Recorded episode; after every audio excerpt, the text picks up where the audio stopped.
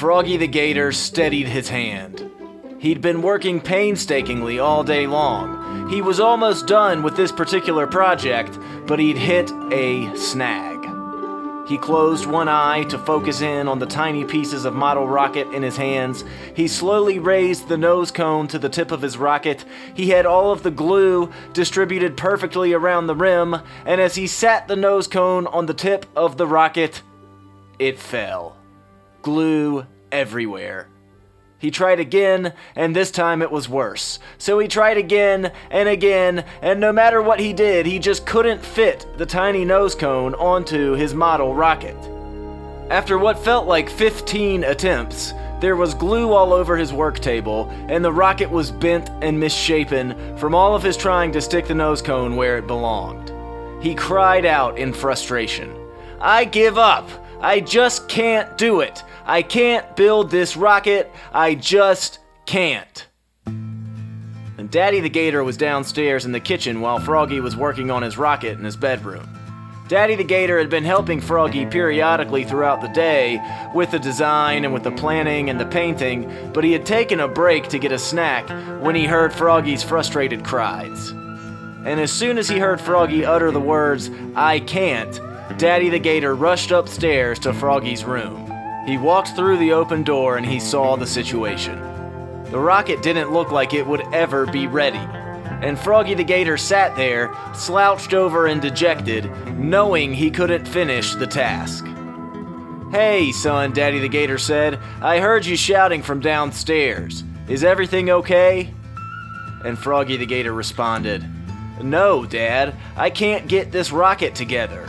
It will never fly because I don't know how to get the nose cone on. No matter how hard I try, I can't do it.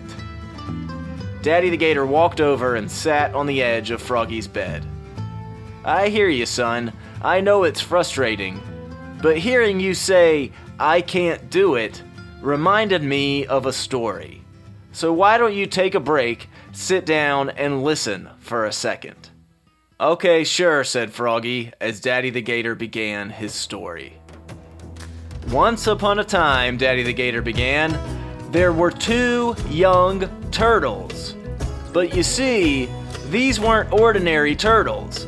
They were twin brothers, and they were princes who were in line to be rulers of the Turtle Kingdom once they grew up. The two turtles did everything together. They were brothers and they were also best friends. One day, the two prince turtles were walking through the woods outside of their father's castle. They loved walking around the beautiful forest and seeing all of the other creatures in the kingdom, but today, something caught their attention. The first turtle, named Terrence, saw it first. Hey, Terrence said, look over there. And then Terrence's brother, Toby, saw it immediately. Oh my gosh, said Toby. It's a. It's a sword and a stone. Daddy the Gator interjected during his story. Now, son, if you don't know what a sword and the stone is, it's basically a huge rock, like a boulder, and it has a sword stuck inside of it. Like somebody had jammed the sword into the rock. And only a prince who is most deserving will be able to remove the sword. Everyone else will fail, and the sword will remain stuck in the stone forever. And Daddy the Gator continued with his story. So Terrence and Toby Turtle walked up to the huge stone. Toby went first to try and remove the sword. He pulled as hard as he could. He tugged, he jerked, he stood on top of the stone, he stood on the ground, he tried and struggled with all of his might. And finally, after a few minutes of breathless pulling, he gave up. I just can't do it, Toby said. I can't pull this sword from the stone. So Toby quit. He walked away, leaving Terence alone with the sword and the stone. So Terence stepped up. He pulled, he tugged, he did everything he could to remove the sword, but just like Toby, he couldn't do it. Nothing he tried worked. So Terence slumped down on the ground and said to himself, Hmm. This sword isn't moving.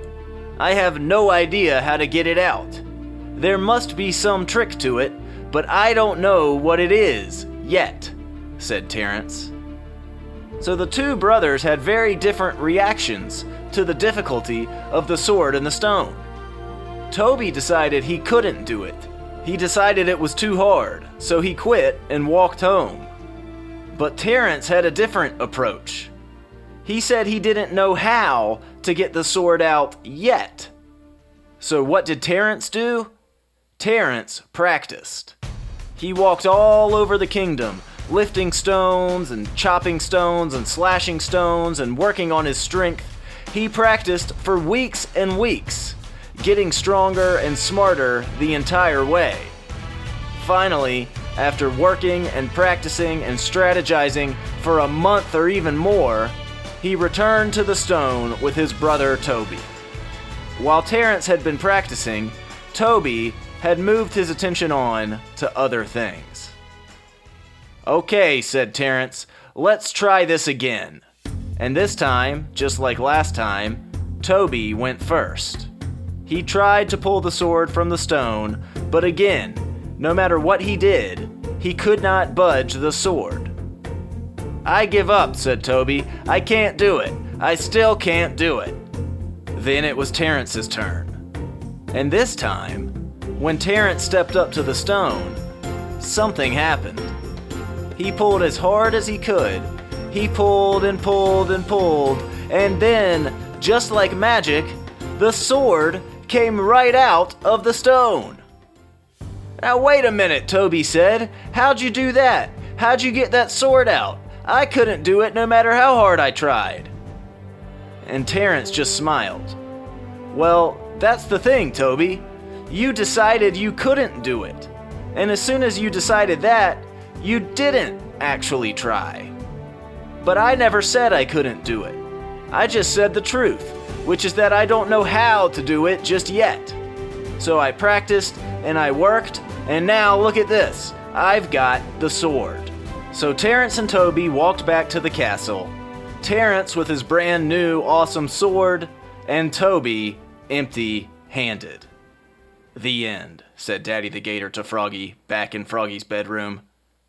Froggy the Gator sat quietly for a moment, and then he said, You know what, Dad?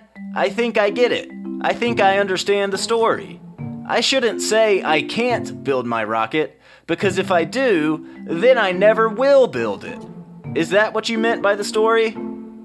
That's right, son, Daddy the Gator said. In our family, we don't say I can't, because as soon as we say that, we've already lost. We've already decided it's impossible. Instead, we say things like, I'll try, or I don't know how yet, but I'm gonna figure it out. That way, we never limit what's possible.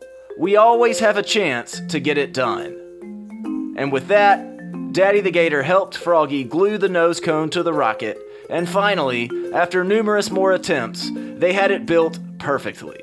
So they went outside and launched it high into the air.